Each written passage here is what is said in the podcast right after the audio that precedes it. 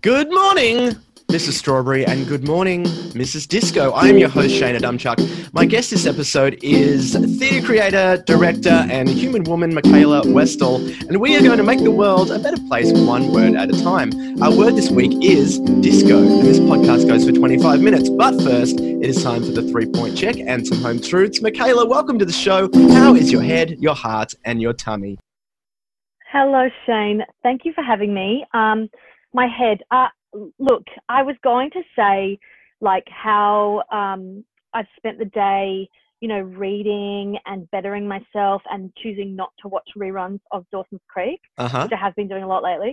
And I was feeling quite smug about it. I was feeling like very um, intellectual, like I really spent my time well today. But then I, all day, I've been like, God, my neighbor is like burning the shit out of whatever they're cooking. Like it's, I was like, that is pungent. Maybe I need to check on them. And then I just went into the kitchen and noticed that I had left the stove on after making poached eggs this morning, and I have burnt this pot to hell. It was you. you did it. I might, I nearly burnt my house down. Oh my God. I could have come upstairs. Yeah. So um, so like while I'm feeling like my head is really clear, I'm a bit of an idiot, and I forgot to turn the stove off. I've just Look, been here all- feeling smug all day. we all make mistakes. I live in a big apartment building, and I have to say, walking from the bottom floor up to the seventh floor where I live, you get an amazing smorgasbord of smells. Mm. Sometimes amazing, sometimes terrible. I'm really lucky. I feel like on my floor, everyone is a very good cook. So like, it's just like That's going past good. each door, you're like, ooh, curry, ooh, chicken, and then I'm going home and you know having toast or whatever. But you know, it's You're nice like, to smell it. Open your empty fridge. Yeah, Yeah, it's just like a tumbleweed goes past. Delish. Um, so that's your, Yeah, that that's is your head. head. How about your heart Yeah. and your tummy, the big two? My heart's feeling great. Um, very full. Uh, just because I'm super lucky. I, I've got my dog with me. I got a, a cool, cool pal slash life partner that I live with. Um, and like you know, obviously not all positive emotions. Like I've been very much over the past few months on a emotional ride, mostly about just how shitty the world is. Um, but I think that still constitutes, yeah, that still constitutes having a full heart. Like I'm, I'm experiencing the full gamut of emotions, and um, but you know, I'm dealing with it. I'm very lucky. Um, top of the world as can be. Yeah. Um, and the tummy. You had some poached eggs. We know we know this for sure. Yeah, had a had a beautiful breakfast, poached eggs, some coffee. I just had a little snack to get me through this next 25 minutes. Um, my tum's good.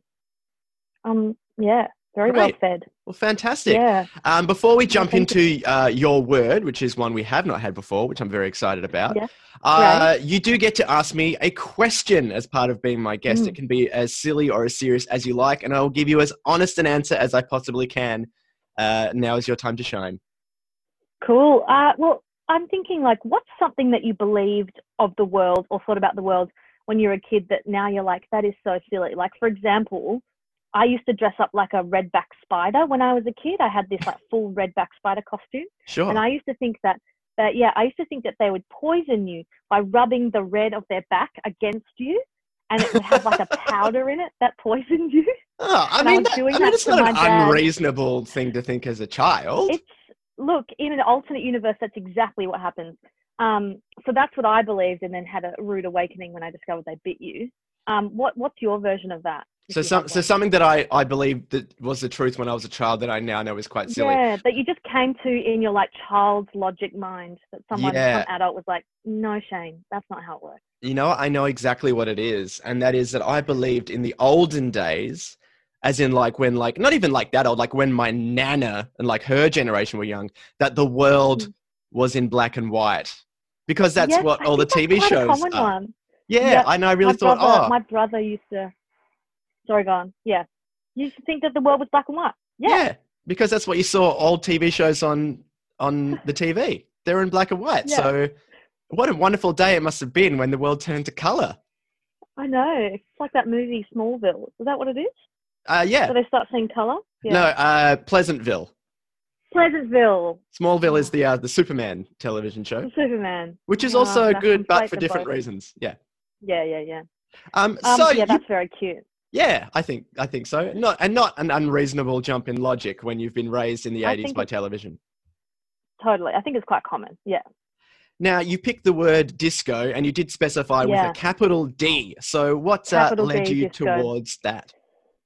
So, in my mind, I have two distinctions of what is disco, and we're talking like, you know, lowercase d disco is that sort of like Studio 54 themed parties, wearing an afro wig, doing the this dance move. You know, Saturday we're on Night a Fever. podcast, so everyone Yes. everyone can really see the move that I'm doing, but they know what I'm talking about. Yeah. Saturday Night Fever, the kind of commodification and like whitewashing of of a, a genre of music disco. That's Sure. lowercase d disco. Capital D disco, I think, can save the world for many reasons. So, like the origins of disco, it- you know, you could kind of almost trace it back. There's obviously like the funk and soul movements of the 60s and and before that, and then in 1970, this guy called David Mancuso, who was this gay guy who grew up in Harlem, um, in an orphanage, kind of like, you know, grew up with all these different people and different types of music. He opened his um, apartment up for this party called Love Saves the Day, which was a kind of like thinly veiled, I guess, um, acronym for LSD. Like everyone was just kind of um, taking lots of drugs, but um, had had this party, and this party kind of was, from I will contend, the first site of disco. It changed the way that we party forever, but it was also this kind of first site of queerness. It was like this room where all these people who'd never been in the same room together were in the same room. Everyone was welcome. Everyone was equal. Everyone kind of could just express themselves however they wanted. And for me, that is a truly special, beautiful place and one that we sorely need these days.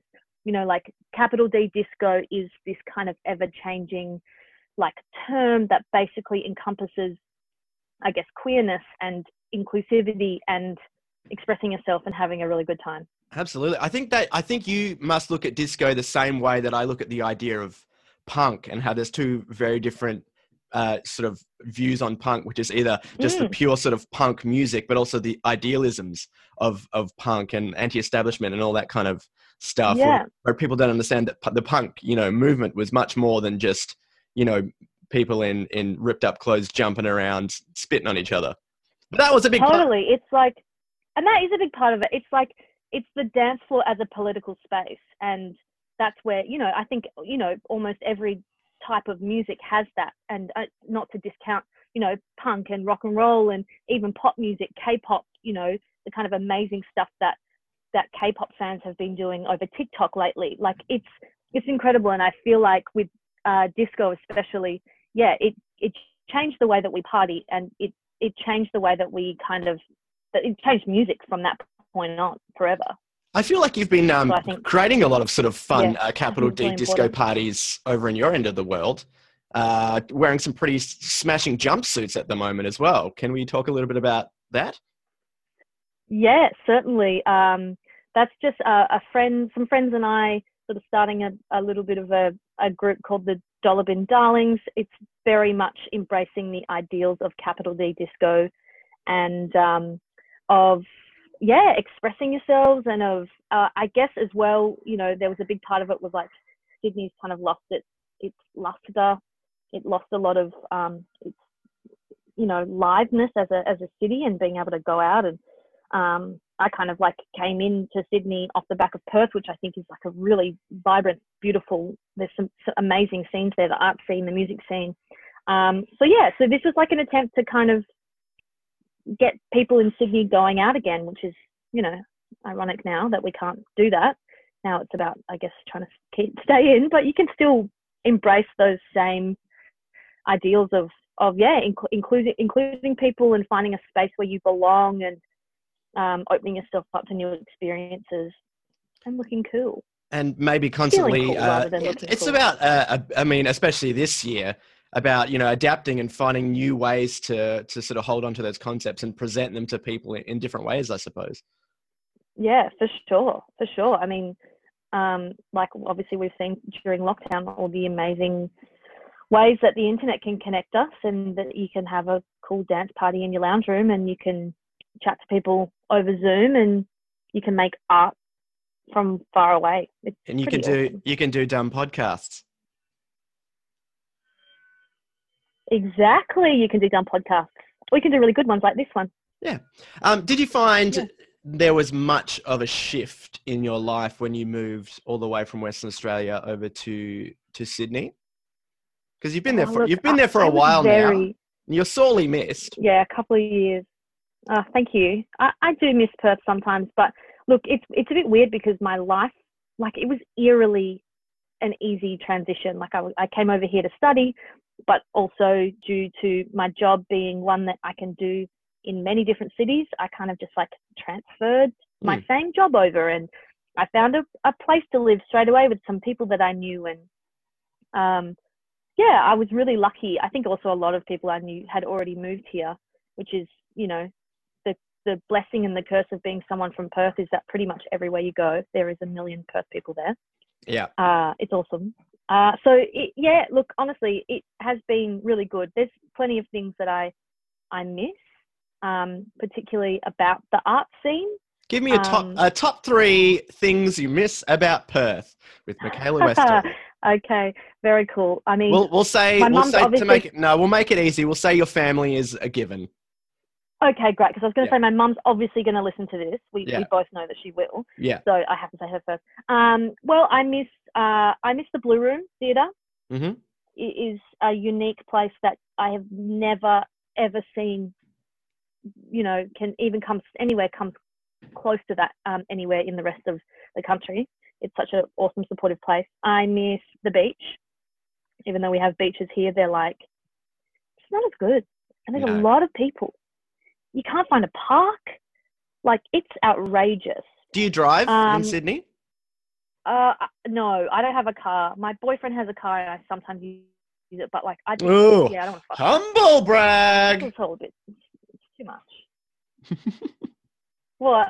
Well, my boyfriend has a car. yes, I've really landed on my feet. My boyfriend has a car. His name's Michael Feldman, and he rides a red convertible. and he's the strongest man I've ever met. Yeah. Um, he's the captain of the football team, Ooh. and um, it's amazing. Uh, yeah, uh, it's not true. None of that is true. Um, and then the third thing, what else do I miss? Um,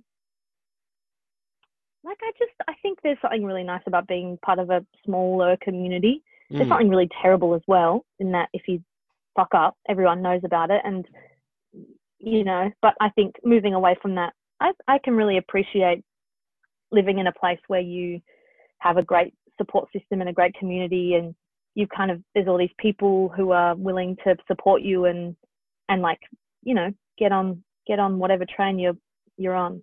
Yeah, it definitely can be a, a double-edged sword being sort of being part of such a tight-knit uh, community like the the theatre scene and art scene here in Western Australia, where it can be, you know, it's very, it's very, it's very tight. Everybody kind of knows each other, and it, but it does Yeah. also have that flip side of it can get a little bit uh, cliquey, a little bit nichey, a little bit incestuous at times, and you know, everybody kind of knows everything that's going on, and it's all it's like we just live in one big share house. Oh mate, But the, you know, it's really true. That's part of the reason I left was because I couldn't take that anymore. But yeah. That's all right. No worries. Uh, if there is one thing uh, that you would try to tell people from West Australia to entice you, entice them to come over to the east side, what would you say? What's what would be your big selling point? Because you seem very I- happy. I don't I'm very even know happy if for I- you. Thank you. No, I am happy. I mean, uh, like I, I would only say come to the east just for a chance to to to see somewhere else. But like honestly, I don't. The the longer I'm away from Perth, the more I'm like, it's a wonderful place to live. It is absolute utopia. Everybody I meet here who's never been to Perth, I'm like, I should be paid by the WA government because I advertise it so much. Um, but I guess there's, you know, there's something to be said about leaving um, a smaller community or like a little bubble where you feel kind of safe and trying your luck. Like it's, uh, say for example, making theatre in Sydney, it's quite difficult. It's expensive here. So I guess you need to be a little bit more creative about what you do. And I think a lot of people do that here. There's some really awesome stuff that's going on that isn't what you'd expect. It, it isn't the kind of like Sydney Theatre Company version of success, but it's it's something that I find really exciting. Yeah, I mean, and anywhere you go, it's a difficult industry Yeah. to, be, to be part of, especially these days. And as someone, you know, I've I lived over in Canada for a couple of years as well, and coming back to Perth, it's one of those things, and it's something I've always said is that the, the sort of the arts industry and the, the theatre industry, especially, I think it's going to be difficult no matter where you are, and you can either make it work or have it fail, no matter where you go, despite how talented you may be and it's something that you really have to want to do if it's something that you're going to do as a Yeah. profession.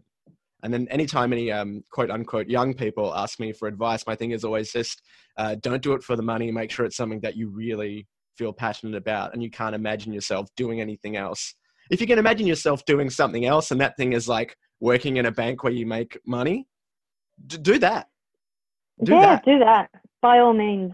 Mhm. And that's not to say that you can't be creative and make work and do things while you're doing that. I mean, yeah, You can still go. You can still go be in your local community production of Pirates of Penzance. You know, if it Absolutely, if it ticks the and boxes you'll for probably you. be happier for it. Mhm. Yeah, absolutely. My uncle is like well into the community theatre scene in Perth, and he spent his whole, you know, adult life as a, I want financial advisor, and which is embarrassing because I don't exactly know what his job was, but you know, something in that realm. And now he is like killing it on the old mill stage, Love it. and I respect that. I love I it so I much. Bloody love it. I love a good Yeah. slash even bad community theatre production, and I've seen both many times. Oh, heck yeah. It's the passion that I respect. maybe even in the yeah in the same in the uh, same production often Um, do you have a passion project, something that is like real, um, a real dream project that you're like, oh, I don't know how, I don't know when, I don't know how I could possibly make it happen, but it is my dream to make this production happen. For example, mine would to be uh, a large scale, big budget or small budget, uh, budget production of uh, Grease 2, the musical Grease 2, the stage production, which would be shambolic but it is it's way down the track. It is my dream. Do you have anything like that in the pipeline? Mm. oh that's that's really interesting when you say because i was going to kind of go down the realm of like i'd love to go work out in the middle of australia like make some work in communities and like Sure. try and bring up there but like and like i definitely want to and i don't think that's so much of a pipe dream that's something that i plan on doing but maybe i want to adapt um now let me think what's what's a great i mean like how good would the movie now and then be as a um uh what would it it would be like a site specific Ooh, um I'm literally making this up as I, I as love talk it. right now. So guys, if you if for those of you listening, if you've never seen Now and Then, do yourself a favor, can go watch it because it's fucking great. you're talking about the uh, the Um, this Chris, Christina Ricci, uh, Christina Rosie O'Donnell. Yeah, yeah, yeah. Com- great coming of age tale. This one would be like a site specific thing where the audience are the characters, Oh, and um, but it's also like a very German inspired thing. So like probably in the end, like everyone will die. ah, cool. This this is why you're the best of the best. You keep those ideas coming. Wow, this is. I mean, this is why the work just keeps coming in because the ideas are just flowing out of me. hmm You get to double blame- cast. I You can double cast it with a, a bunch of young people and a bunch of old people. Jump back and forth in the same locations. Totally. Reminisce of what was and what could have been. Oh my gosh.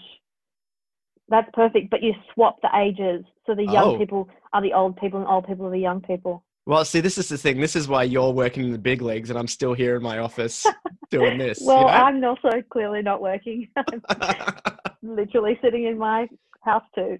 yeah, but your boyfriend has a car, so you know we've all got shit going on. He sure does. and sometimes I'm allowed to drive it. Ooh. Ooh la la. Um, let's start steering things back towards capital D uh, disco. Uh, it was something that we sort of touched on at the start and then sort of went down a rabbit hole talking about uh, theatre in uh, different sides of Australia. How do you think we can make the world a better place, sort of using the ideological ideals of, uh, of capital D disco? It's, and how it all Mm. started and where it can go. Good cue. And I think how it all started is actually the key um, phrase there. I think especially in in the kind of with the resurgence of the Black Lives Matter movement, and I say resurgence because it's nothing new, Mm. um, is that a lot of a lot of uh, our misunderstandings and um, a lot of like the way that systemic racism works and systemic inequality is that people don't understand our history. And I think that's the same with disco. If for you disco just means Saturday Night Fever, this dance move, then you you haven't you you haven't done the work to go back and and learn. And if you did go back, you'd learn that disco was a space for uh, people of color, for women of color to express themselves, to be in like to actually be in the mainstream. It was a place where people who were queer could go and you know express themselves and party. And I think that's that's something that we could all actually do for everything for Australia's history of colonialism, for our First Nations culture, for the you know the history of slavery in America, for Palestine, like all these stuff that we think we understand. Go back to the beginning and learn about it because that's I truly think that's the best work that or the first work that we can do, especially like sitting here as you know white artists who are middle class and very lucky that like I don't know. It's it's the first step. It's the kind of the only thing that I can like we we understand and then we use our privilege and then you know Yeah, maybe along the way we dance to some cool music. And it can seem like a, a sort of simplistic solution, but I think honestly, sometimes the best thing you can do is just to get the right people in a room to start a discussion.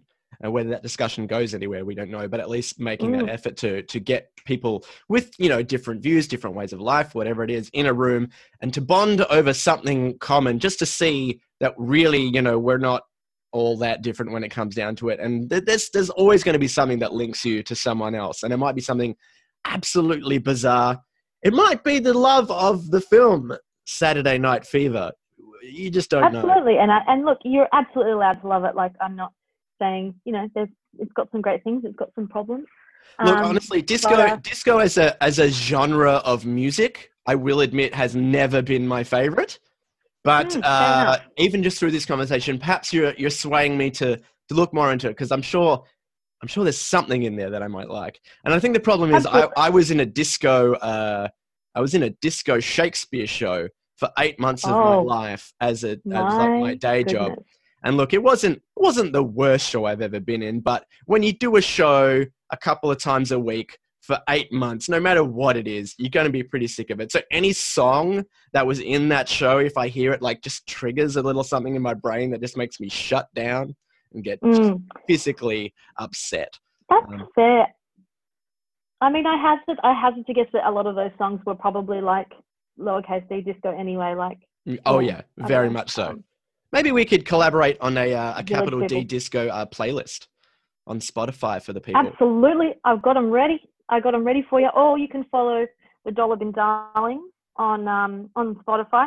I will not take um, credit for all of them because my dear friend Johnny Hawkins makes a lot of those, and he is very, very clever and awesome, and has done all that work of understanding the roots of the music that we love.